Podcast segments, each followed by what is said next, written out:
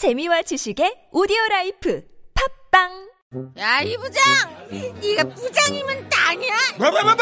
저 인간 저건 저, 쟤 오늘도 술술 풀리고 안 먹고 회수 갔냐? 내일도 신체 상태로 출근하겠구만! 아, 아유! 고려생활건강 술술 풀리고 음주전 한 포가 당신을 지켜드립니다. 특허받은 천연 유래 성분 숙취 해소제 술술 풀리고를 은하계 최저가로 딴지마켓에서 만나보세요. 고민을 넣어준 내 친구 쇼한 침대. 쇼한 침대가 고민을 들어준다고? 편안한 저자리의 친구 쇼한 침대. 그렇게 편안하니? 머리부터 발끝까지 너무나 포근한 느낌. 오늘부터 내 친구 쇼한 침대. 어디에 있다고? 딴지마켓에 있네. 영어 실력만 향상되는 게 아니라 이러다 정말로 인생이 바뀔 것 같다. 무한도전 김태호 피디 강력 추천. 통역사 출신 영어 독학의 신이 알려주는 궁극의 영어 마스터 비법. 영어책 한 권 외워봤니? 영어책 한 권이 통째로 복사됩니다. 영어책 한 권 외워봤니? 위즈덤 하우스.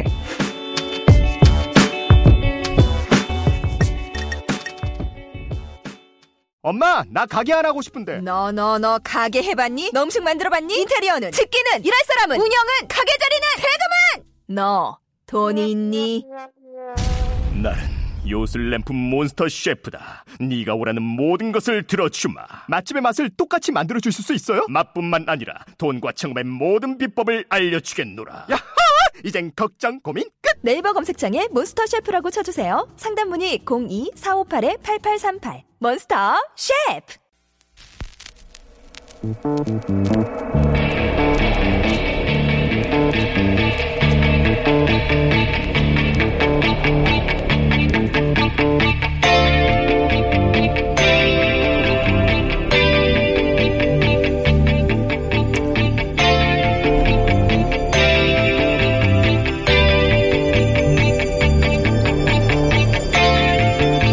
안녕하세요, 김어준입니다.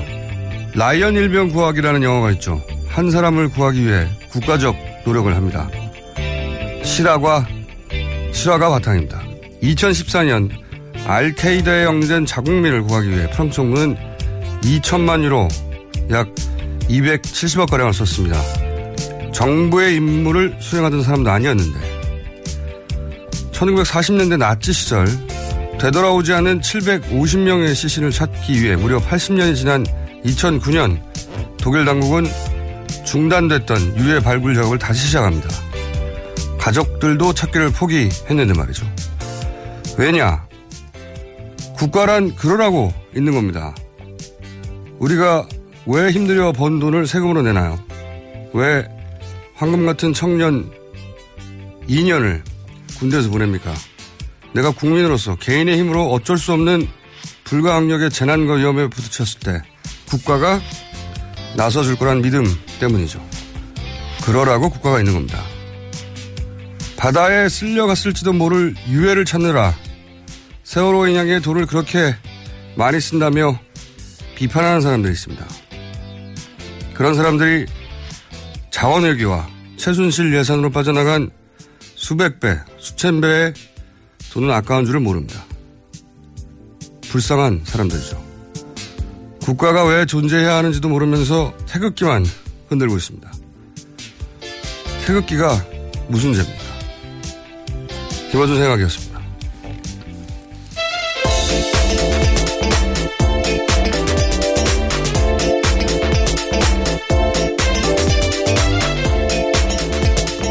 슬슬 바람이 새기 시작합니다.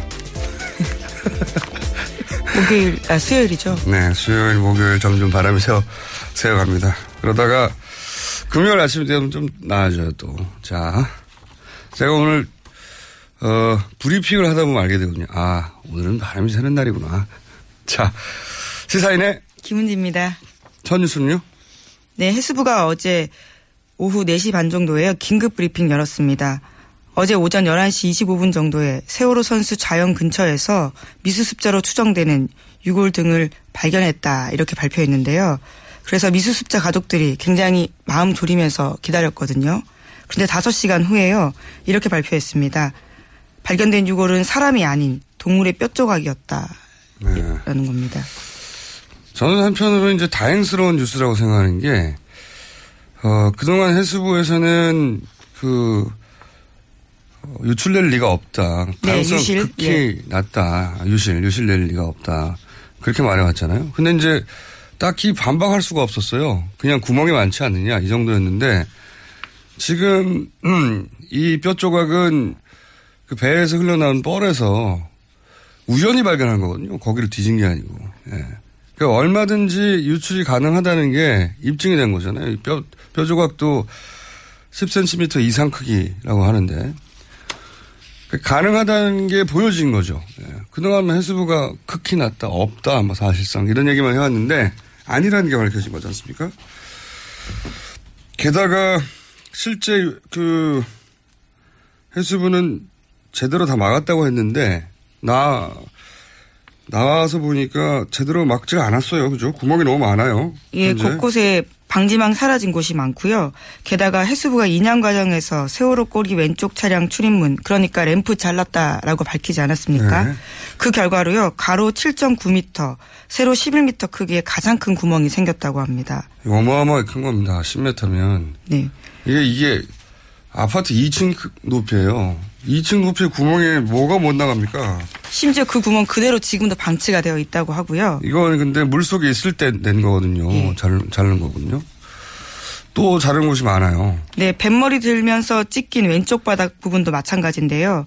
각각 육 점 오 미터, 칠 점 일 미터 길이에 십오에서 십팔 센티미터 너비의 구멍이 있다고 합니다. 그런데 여기도 유실 방지망은 없다고 해서요. 또 문제가 되고 있고요. 게다가 세월호 자연의 창문과 출입구 등 백 개가 넘는 구멍에도요. 접근이 어렵다라는 이유로 구멍이 그대로 뚫린 채 인양됐다고 합니다.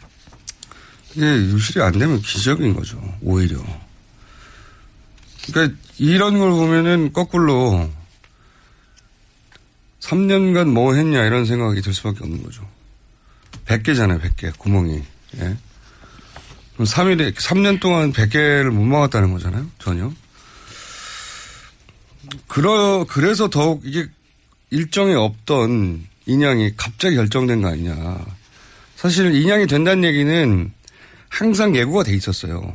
작년에도 재작년에도. 언제 그렇죠. 된다, 언제 네. 된다, 언제 된다. 그게 안 지켜졌을 뿐이죠. 날짜가 계속 밀렸죠? 네. 네. 올해 사월에 된다는 얘기도 사실은 작년에 나온 얘기긴 맞습니다. 네. 근데 그렇게 해서 지켜진 적이 없기 때문에 근데 이번에는 이제 대통령 탄핵이 되자마자 사월이 아니라 삼월에 올라온 거잖아요. 예. 그 인양 준비가 제대로 안 된 상태에서 인양이 된 게 아닌가 이런 생각이 거꾸로 드는 것이고 그리고 그 언제든지 인양할 수 있었는데 그동안 안 하고 있었던 게 아닌가 이런 생각이 또 드는 거죠.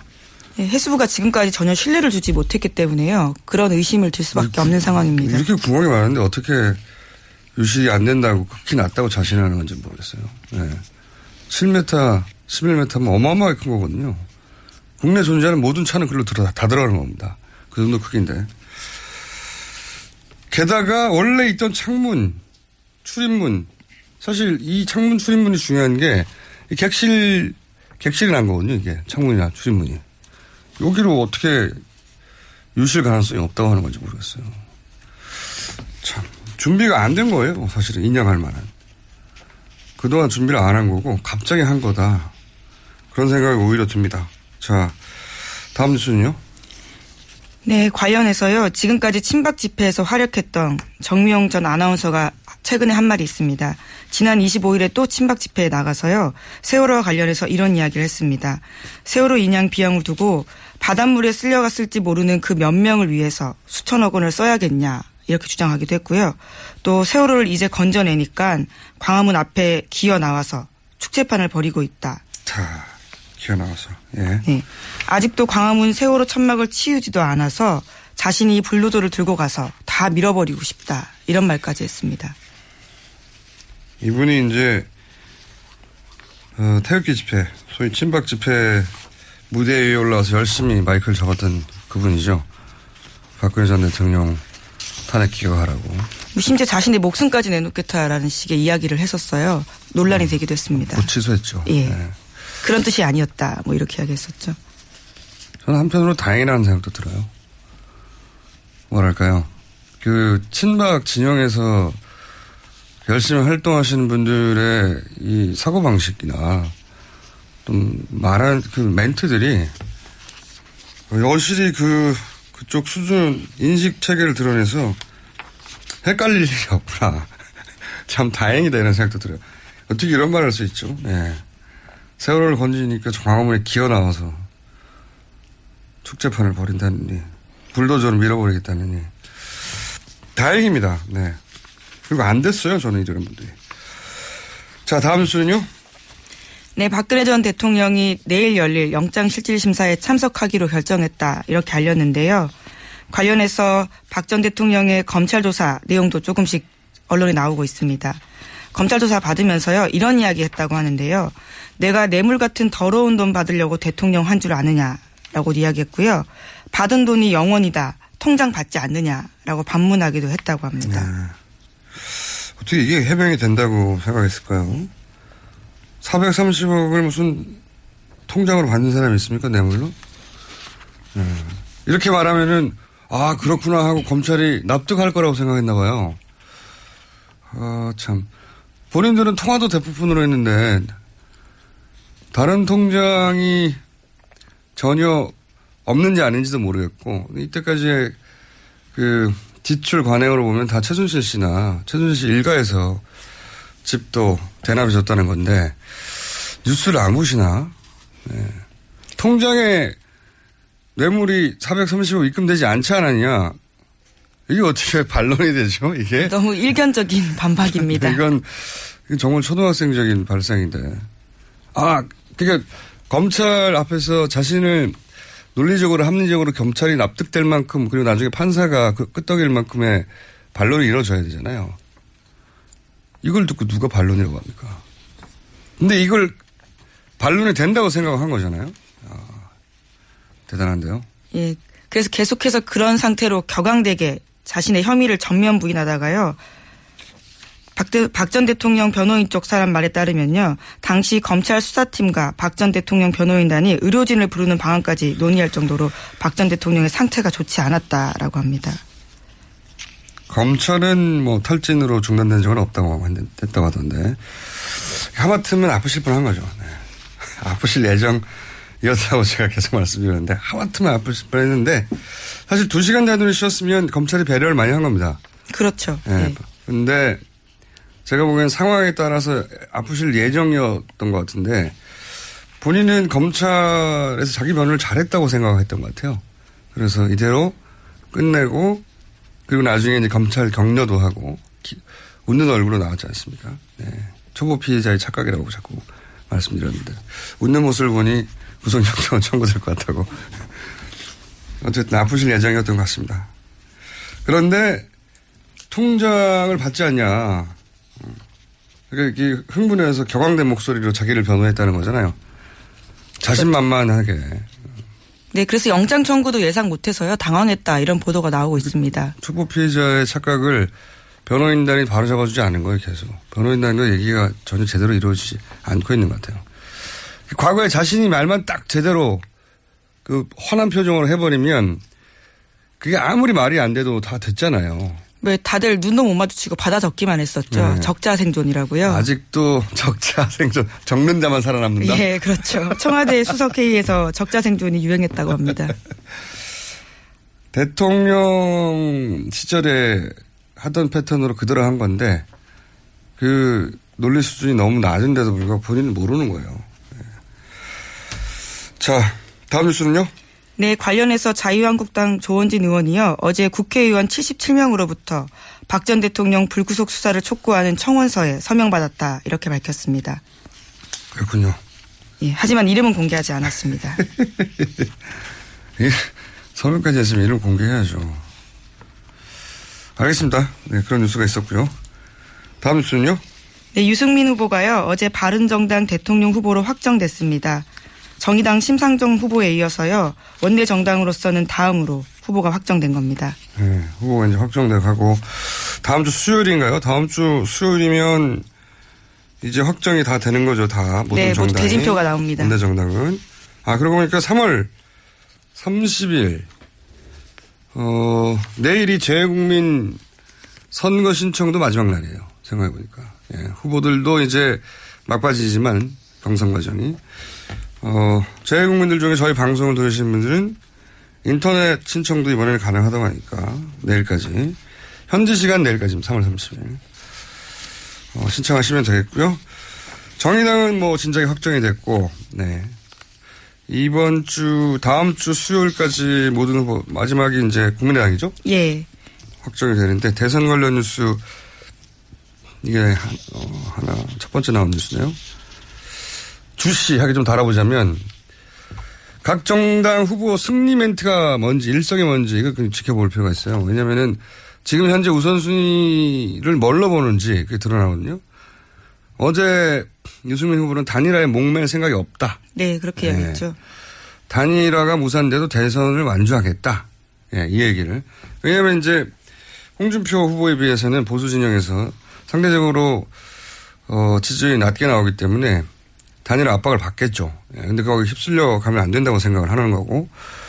근데 이제 유승, 홍준표 유승민만 놓고 여론조사를 하면 이긴다고 유승민 캠프에서는 판단하고 있는 것 같아요. 잠시 오늘 나올 이혜훈 의원과도 그 얘기를 나눠보겠지만. 그래서 제가 보기엔 조건이 되면, 어, 단일화에 나설 가능성이 큰데 조건을 뭘로 거느냐, 단일화에. 그게 문제가 되겠죠. 예.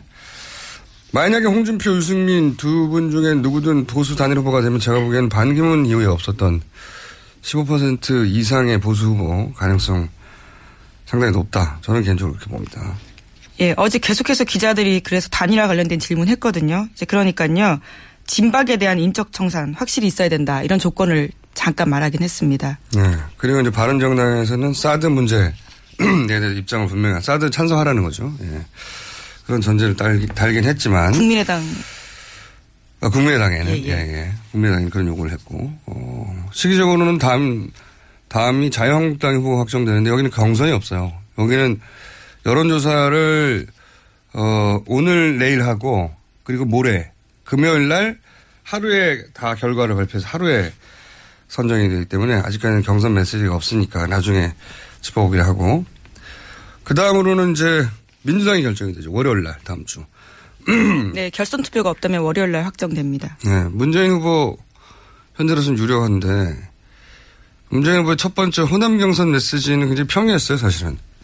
호남 뜻은 정권 교체 하라는 거고, 믿음에 보답하겠다. 뭐, 누가 예상할 수 있는 정도에.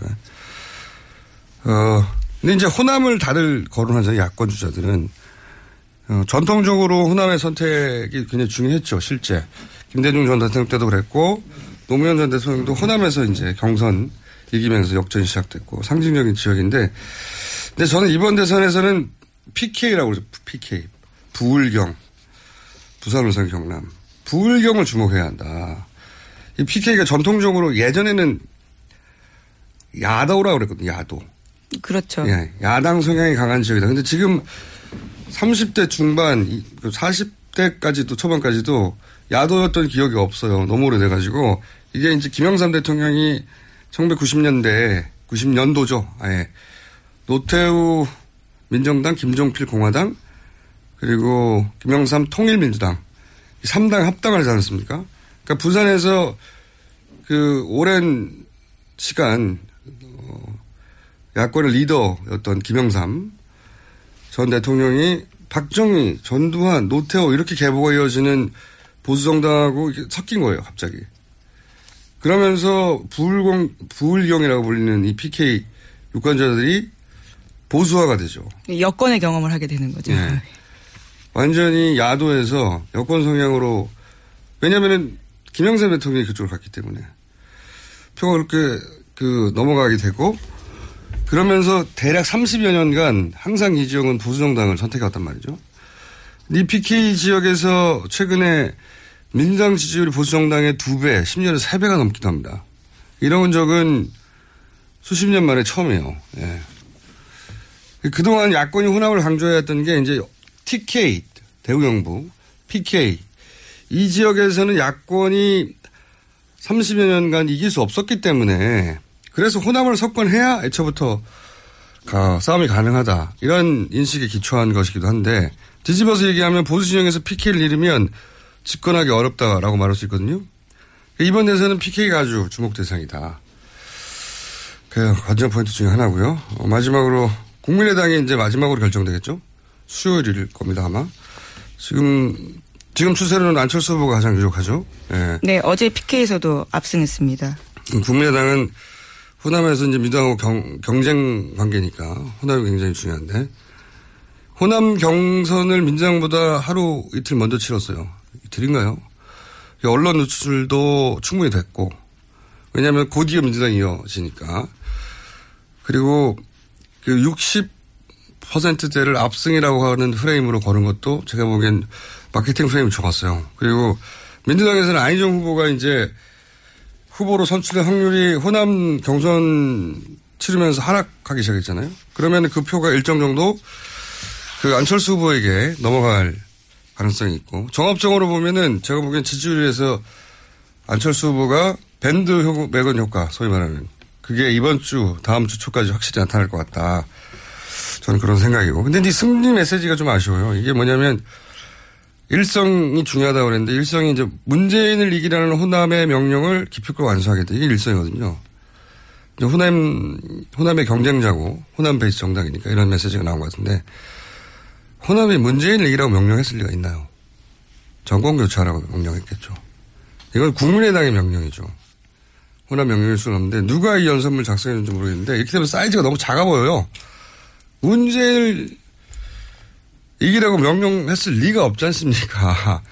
이렇게 되면 너무 사이즈가 작아 보이는데 이 메시지 전략을 저는 수정해야 된다고 보는데 국민의당의 선택한 문제죠. 자, 제목 하나 정도 더 짚어볼까요? 네, 김경준 씨가요. 어제 만기 출소했다고 아, 알려드렸었는데요. 저희가 먼저 하루 먼저 짚었죠. 네. 네.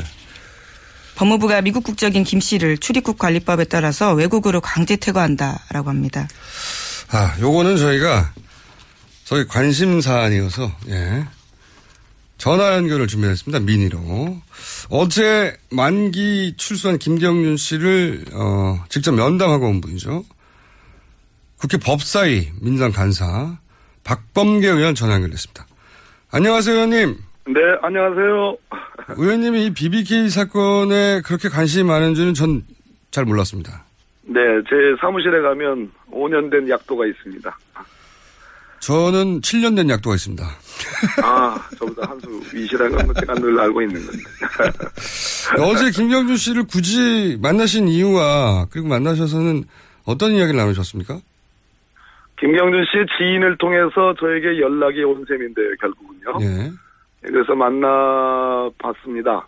본인이 유죄라면, 본인이 에, 주가 조작 사건에 책임이 있다면 예. 이명박 전 대통령도 유죄고 책임이 있다라는 것이 결론이고요. 네, 거기까지 보도됐는데. 예, 예. 예, 민주당으로 정권 교체가 돼서 아, 진실이 밝혀졌으면 좋겠다라는 그러한 얘기를 모두에 강력하게 얘기를 했습니다. 네, 근데 이제. 이명박 전 대통령에도 책임이, 네 개의 책임이 있다면 이명박 전 대통령에도 책임이 있다는 주장은 저도 언론을 통해 접했는데. 네. 좀 구체적인 얘기가 저거 듣고 싶어서 전화 연결했는데. 어떤 이야기들을 했나요? 좀 더 구체적으로 말씀해 주시면. 뭐, 구체적으로는, 그, 저도 연구를 해왔기 때문에 제 질문에.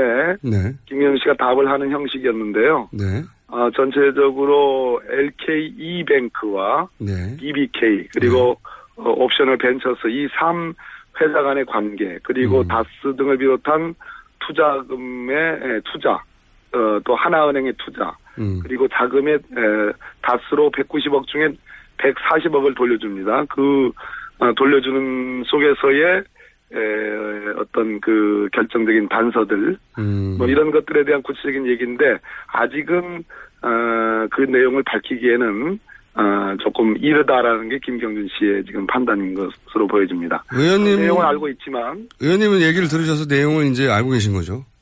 예, 그렇습니다. 그런데 의원님도 나중에 밝히시겠다는 거고?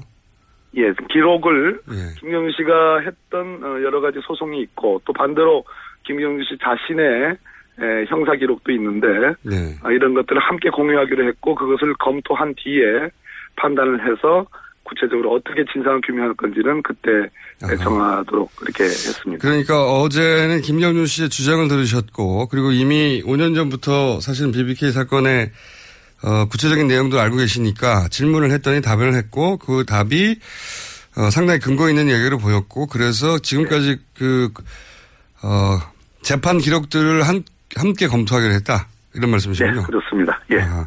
이게 사실 오래된 사건이고 워낙 당시에도 여러 이상한 회사 이름들이 많이 나와가지고 헷갈렸는데 네네. 간단 요약하면은 그 엘케이뱅크는 이명박 전 대통령이 백 퍼센트 처음에는 어 지분을 가지고 있는 대표이사였죠. 나중에 김경준 씨하고 하나은행의 주주로 들어왔고요.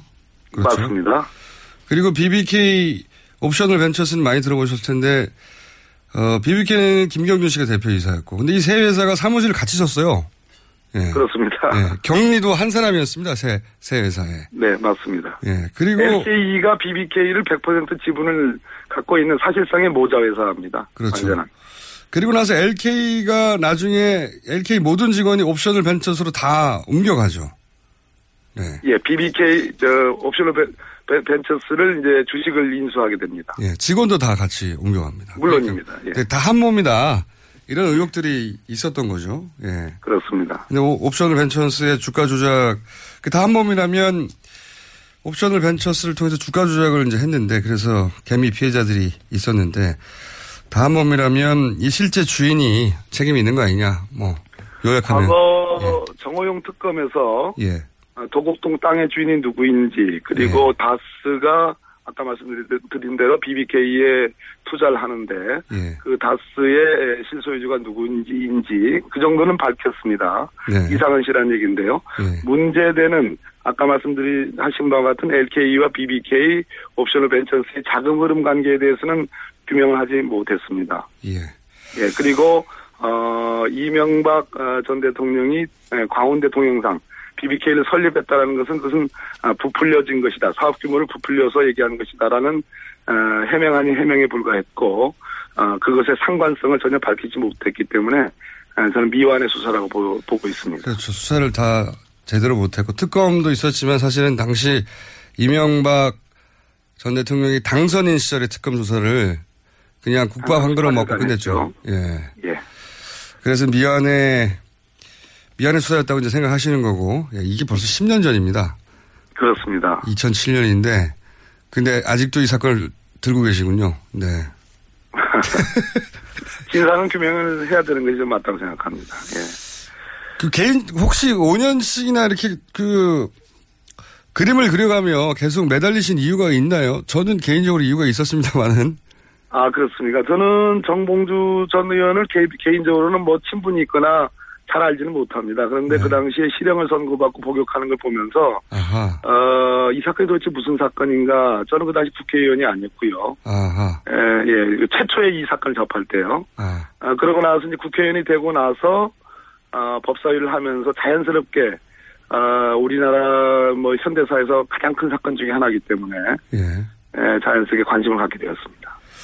그렇군요. 후발주하시군요. 네. 자, 한 가지만 더 여쭤볼게요. 네네.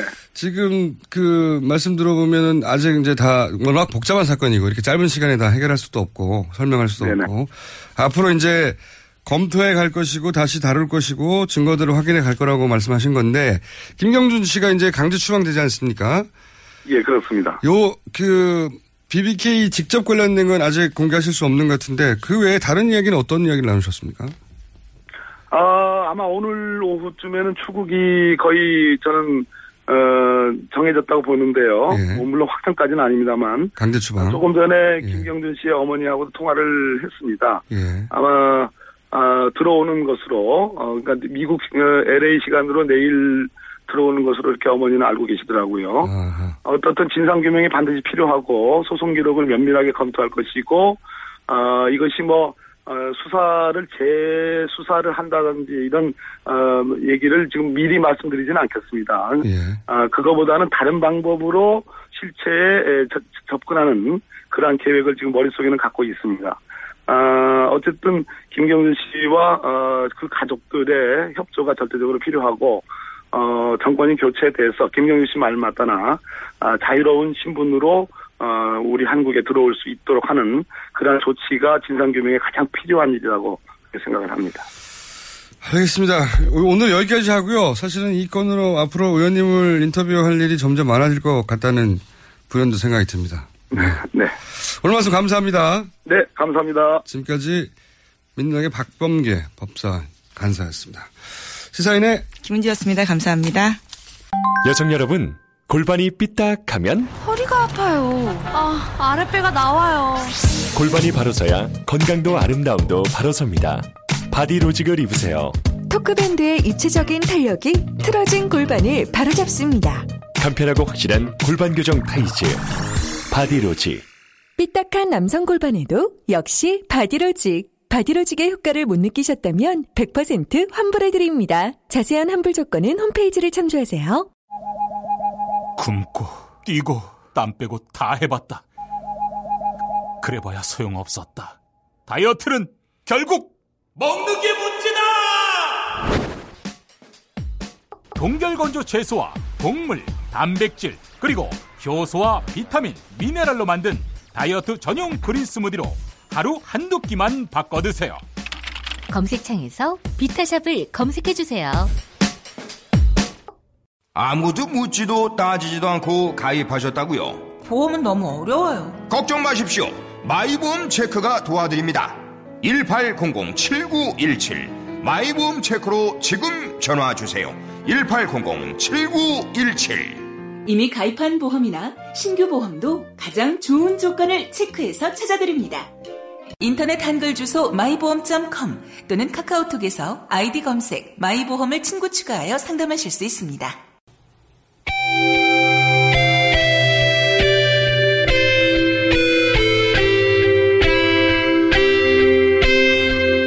항상 나라를 생각합니다. 이혜훈의 나라 걱정.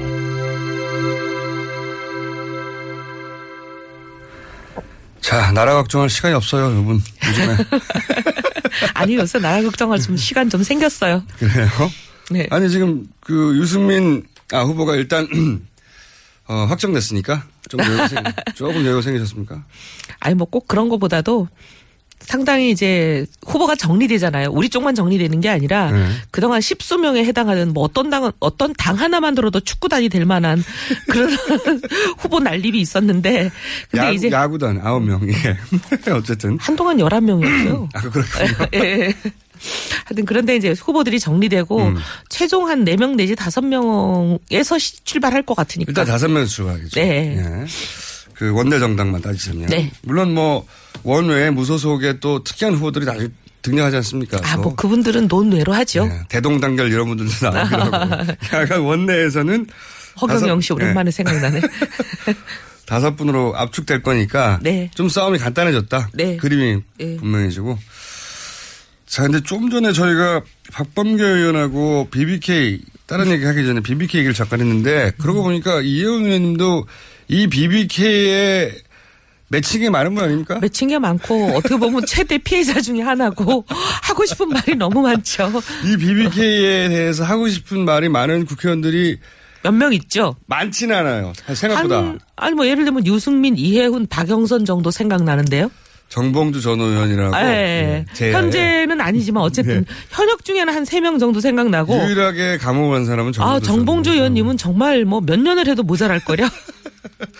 저도 사실은 굉장히 오랫동안 추적한 사건이고. 알고 있어요. 한 다섯 명, 손에 꼽습니다. 한 다섯 명 정도 의원님들은 음, 음. 이 사건에 깊이 인발부되어 있다. 저는 제가 네. 그 비비케이 사건이 굉장히 복잡하고 알아먹기 맞습니다. 어렵잖아요. 그렇죠. 열심히 공부하고 저기 삼성전자 컴퓨터에 반도체 회로보다 더 복잡한 거를 막 공부하느라고 힘들었는데 그걸 아무리 얘기해도 그때 당시 국민들도 못 알아듣는 건 기본이고 기자들 자체가 못 알아먹었어요. 정말 알아듣기 힘든 안 써줬어요. 맞아요. 못 알아들었어요. 근데 우리 진행자께서 닥치고 네. 정치라는 거 쓰셨잖아요. 근데 제가 그때 그 책을 보면서 아우 그때 이렇게 쉽게 얘기할 걸. 네. 어, 반도체 회로만큼 복잡하게 얘기하니까 아무도 못 알아먹고 그거 안 써줬구나. 너무 그때 억울했어요. 네, 그런 얘기는 계속 해주시고요. 앞으로도. 근데 그때 이제 피해를 봤다는 것이 비비케이의 그 실체를 알아내고 싶어 하는 사람들이 많이 피해를 봤어요. 그럼요. 의원들도. 근데 의원님도 피해를 봤던 게 있죠. 네. 그거 좀 얘기해 주세요.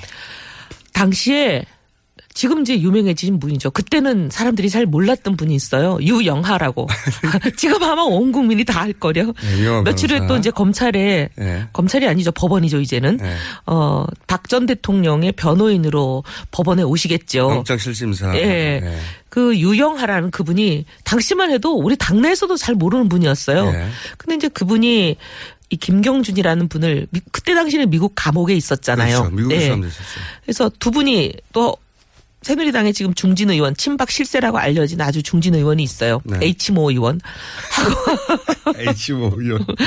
하고 미국에 가서 이 김경준 씨를 만났나 봐요. 수감된 상태의 김경준 씨를 만나서, 왜냐면 그때 이명박, 박근혜 경선이 격렬했기 때문에 그 경선에서 이긴 사람이 다음 대통령이다 그런 얘기를 했었거든요. 그리고 당시는 이제 검증이 완전히 키였거든요. 그래서 비비케이가 이명박 전 대통령의 아킬레스건이었기 때문에 박근혜, 박근혜 전, 후보 측이 열심히 네, 팠죠. 열심히 팠고 그때 이제 파견된 겁니다. 네. 비비케이 뭐, 사건을. 하여튼 뭐 파견인지는 모르겠지만 어쨌든 당시에 어, 박 후보가 알고 있었던 걸로 제가 아니까. 네. 예, 그랬는데 어쨌든 그분이 갔다 왔죠. 한 번이 아니고 다수 갔다 온 걸로 알고 있습니다. 그랬는데 갑자기 어느 날 이천십이 년에 공천이 막 진행되고 있고 서초갑 공천이 결정되려는 당시에 친박 중진 의원 중에 한 분이 저한테 전화를 해서 한밤중에 음. 내일 검찰이 발표를 할 텐데 모종의 발표에 대해서 반박하지 말고 입 다물고 가만히 있어라. 그래서 제가 무슨 발표인데 내일 들어보면 알아. 그러더니 오. 그 다음날 검찰이 발표하는데 기겁을 하는 거는 그때 당시 미국에 가서 김경준을 감옥에 있는 김경준을 만났던 건 이혜훈이다. 이혜훈이 접촉을 했다. 이런 오. 취지에 네. 발표를 해요. 제가 확 뒤집어 씌운 거잖아요. 어, 근데 제가 가만히 있을 사람 아니죠. 네. 반박하지 말라 그런다고 네 하고 가만히 있을 사람은 아니죠. 제가 막 반박을 했지만 뭐 막 여러 언론이 쓰고 그러더라고요. 검찰이 일단 발표했으니까. 발표했으니까 검찰의 공식 발표니까. 의원님이 하는 말은 거짓말이라고 왔을 거고. 당사자가 하는 말을 잘 안 믿어주더라고요. 그렇죠. 언론이. 더군다나 이런 사건에 있어서는. 근데 이제 나중에 이제 세월이 지나서. 근데 어쨌든 그. 근데 왜 뒤집었어요? 어때요? 모르겠어요. 그러면서 제 공천을 잘랐어요. 아 그때 이미. 자르기로 했구나. 하여튼 뭐 이유는 알 수 없는데. 그러니까 그 기회에 의원님이 그동안 밉보였던 거를 그 기회에 몰아가지고 날려버린 건가요? 그렇게 의심할 수 있는 상황이죠. 나중에 그렇게밖에 봤더니. 의심이 안 되는 상황이고. 그때는 이해가 안 가는데 나중에 봤더니. 아, 근데 이제 저는 유영아라는 사람이 갔다 온 것도 알고 그 H모 의원과 동반했다는 것도 다 알고. 네. 근데 제가 그렇다고 제가 그런 일을 뒤집어 썼다고 사실은 제가 갔어요 하기는 어렵잖아요. 네. 제가 입 다물고 가만히 있었어요. 네. 근데 나는 안 갔어요라는 말만 계속 했는데. 네. 그러니 사람들이 너 안 갔다고 하는 말을 믿기 어려워 이러고 잘 안 믿어줬는데. 그렇죠. 나중에 이제 세월이 흘러서 유영아라는 분이 본인 입으로 방송에 나가서 그때 사실 이혜훈이 아니라 나였어 음. 하고 양심 고백을 했어요. 근데 왜 그걸로 뒤집어 씌워서 의원님을 공천에서 탈락시켰을까요? 그 이후로. 참 이상하죠. 네. 네, 저는 참 그게 그때부터, 미스테리예요. 그때부터 의원님의 이 방황과 그때부터 사실은 완전히 밀려난 거잖아요. 참 하여튼 저는 이 비비케이 사건이 많은 분들은 이명박 대통령에 대한 의혹의 눈길을 주는 사건이잖아요. 예, 그래서 저는 여러 가지를 겪으면서 이 박근혜 전 대통령에 대해서도 이해할 수 없는 부분이 많아요. 그리고 본인이 권력을 잡고 나서 왜 이 사건을 안 처리했을까요?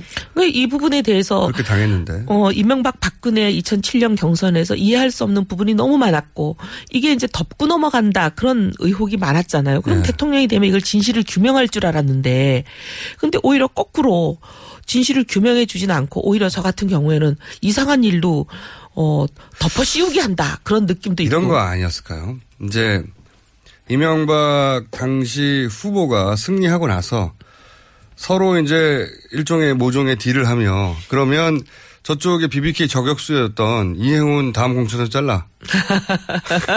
오케이. 응?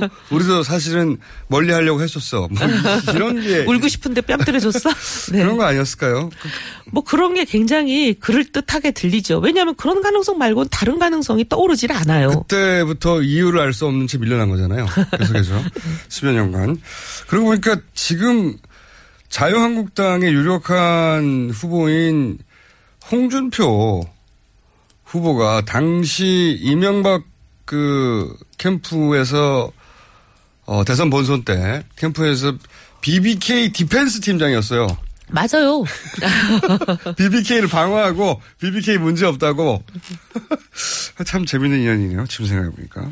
이분이 되시면 비비케이는, 비비케이는 확실히 덮어드리겠네요. 자, 비비케이는 그렇고 앞으로 이제 얘기할 시간이 많겠죠. 이제. 그보다 훨씬 다급한 문제인 유승민 후보가 확정이 됐는데. 네. 컨벤션 효과를 이제 계속 말하잖아요. 근데 이, 이게 선뜻 이, 그런 기대를 하지 않게 되는 게, 이제 이것만 되면 유승민 후보는 지지율이 올라간다 하는 게 몇 개가 있었어요.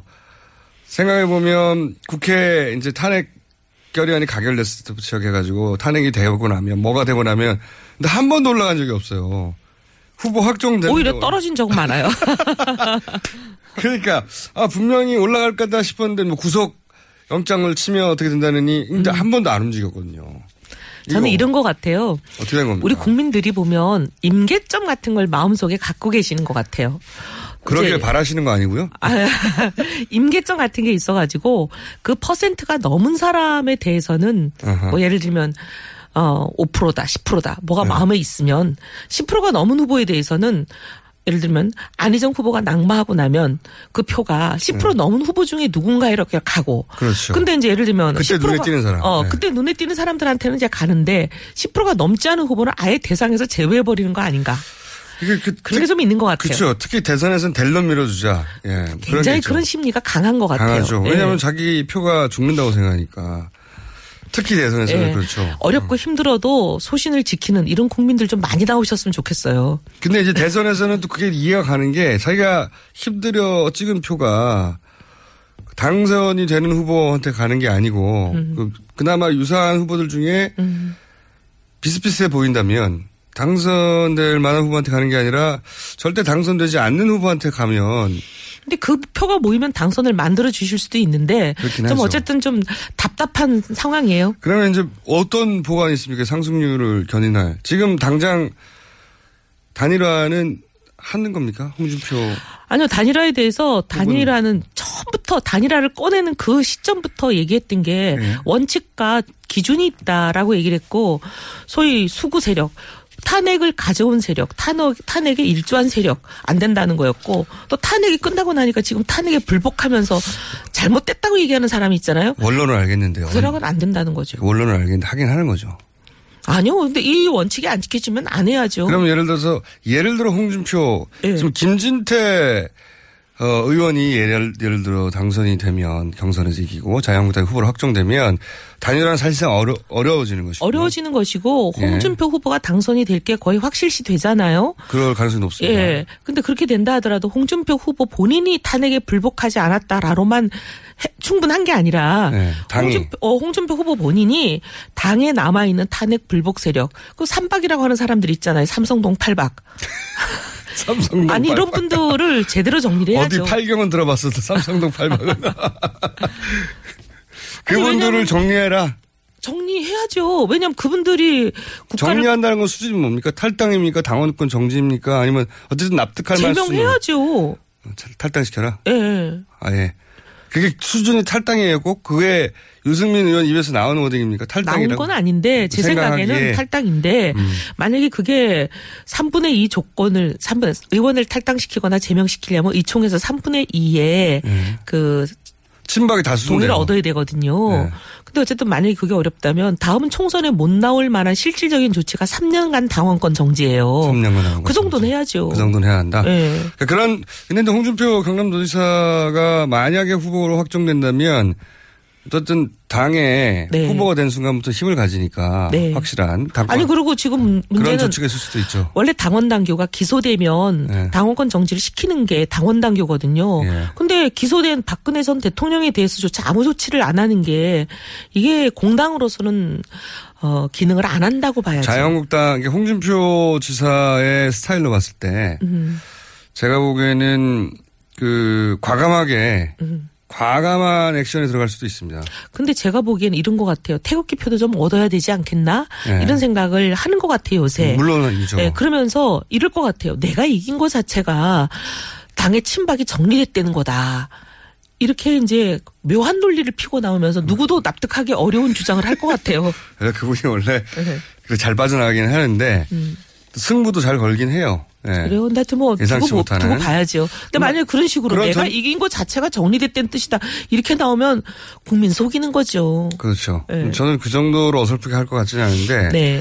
만약에 그렇게 털어냈어요. 네. 가시적으로. 뭐 음. 완벽하진 않겠지만 음. 최소한 명분은 만들었다고 치면 그러면 이제 그 지금 국민의당 쪽에서도 그리고 자유한국당 쪽에서도 바른정당이 누구랑 손을 잡냐 바라보고 있지 않습니까? 김종인 전 대표도 본인이 직접 나가서 직접 나갈지 안, 가, 안 나갈지 본인 힘으로 말한 적은 없지만 그렇게 전망되는 상황인데 나가서 이 단일이나 연대 틀 속에 들어오려고 하는 것 같은데 어, 만약에 자유한국당이 홍준표 경남도지사가 되고 그런 조치를 취했다. 그러면 단일화에 응하는 거잖아요. 응할 가능성이 많죠. 예, 두 분 다. 네. 그때까지 해왔던 말을 볼 때. 음. 그러면 그때 이제 중요한 게 룰이잖아요. 네네. 근데 지금 유승민 후보는 홍준표, 유승민 둘만 딱 붙였을 때는 유승민이 여론조사를 하든 뭘 하든 이긴다라고 이제 캠프에서 판단하는 거잖아요. 뭐 그런 판단을 뭐 해보거나 그러지는 않았지만 우리는 원칙이 맞으면 가는 거예요. 승패와 상관없이. 에이 그렇게 하지 마시고. 아유 정말이요. 아니 뭐 승패와 상관. 어떻게 그런 걸 안 따져봅니까? 아니 그거 네. 따지면은 저희가 지금 나와가지고 이 꼴이 돼 있겠어요?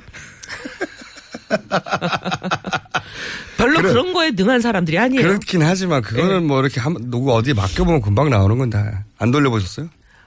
아이 그거 뭐 해봤어 뭐예요? 돈도 없는데. 해봤구나. 아니요, 안 해봤어요.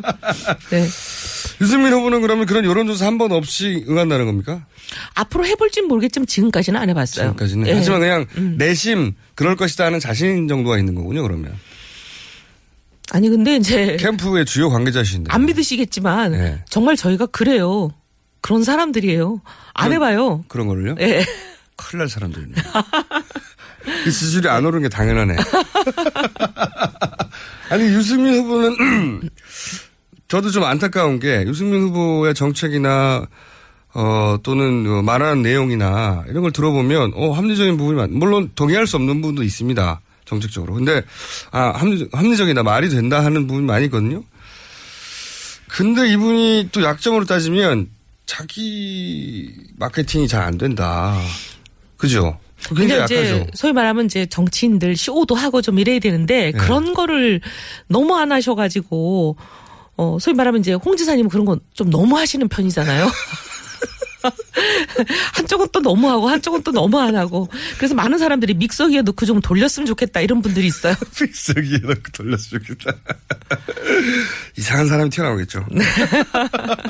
중간치가 좀 나왔으면 좋겠다. 단점과 유지사의 유후보의 단점. 예. 예. 합쳐져가지고 예. 텔레비전 많이 나가는데 말도 안 하고 가만히. 여하간 정반대 스타일이긴 합니다. 예. 근데 이제 유불리를 따져보지 않았다 정말로 수치로 가지고. 네, 그거는 뭐. 그럼 단일화 조건도 없죠. 생각 안 해보셨어요?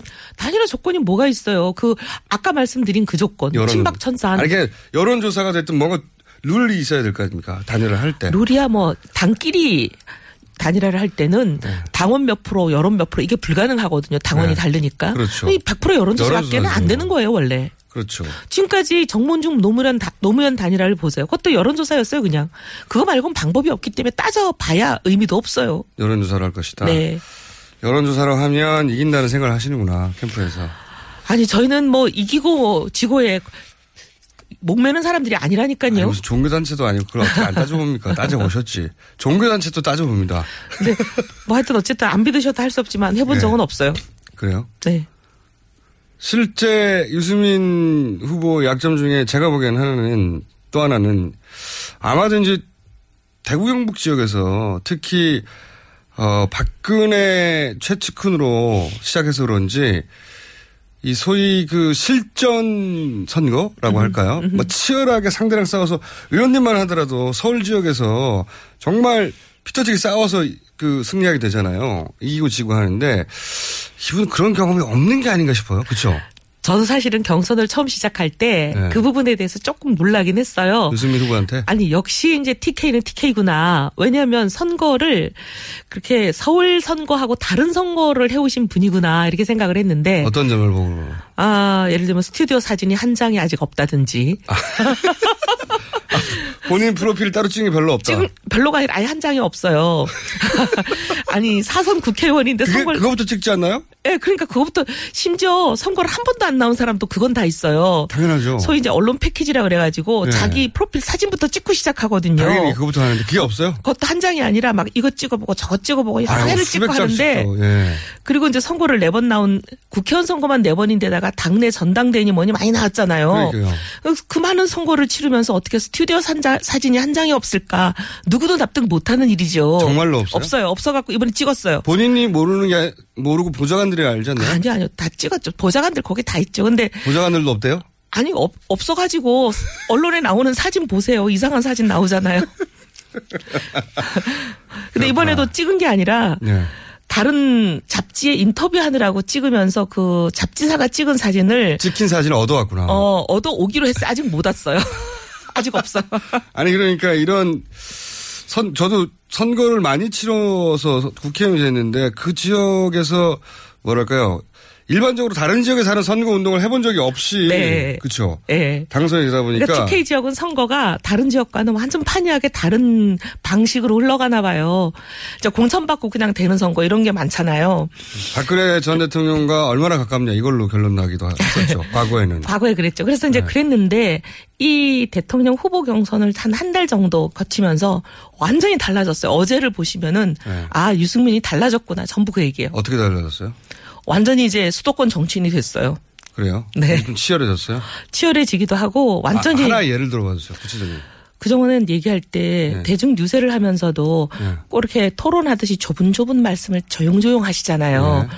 남경필 후보 막 소리 지르고 막 그냥 선동하고 격발하고 네. 막 이러는데 네 제가 그런데요 이렇게 사람을 설득하려고 이런 얘기하시잖아요. 네. 근데 어제는 뭐 완전히 표효했다고 해야 돼요. 아 살짝 음. 이제.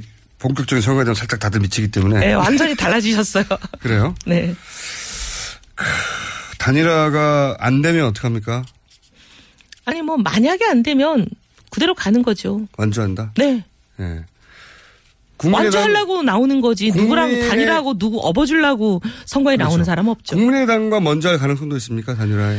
지금 이제 당내에서는 설왕설래 국민의당과 먼저 해야 된다는 얘기들이 많아요. 오히려. 네, 근데 음. 국민의당이 어떻게 생각하는지는 모르겠고. 모르겠고. 근데 오히려 국민 이제 지금 국민의당에 먼저 손을, 손을 내밀자 이런 얘기가 아니라 우리가 절대 먼저 손을 내밀 이유가 없다.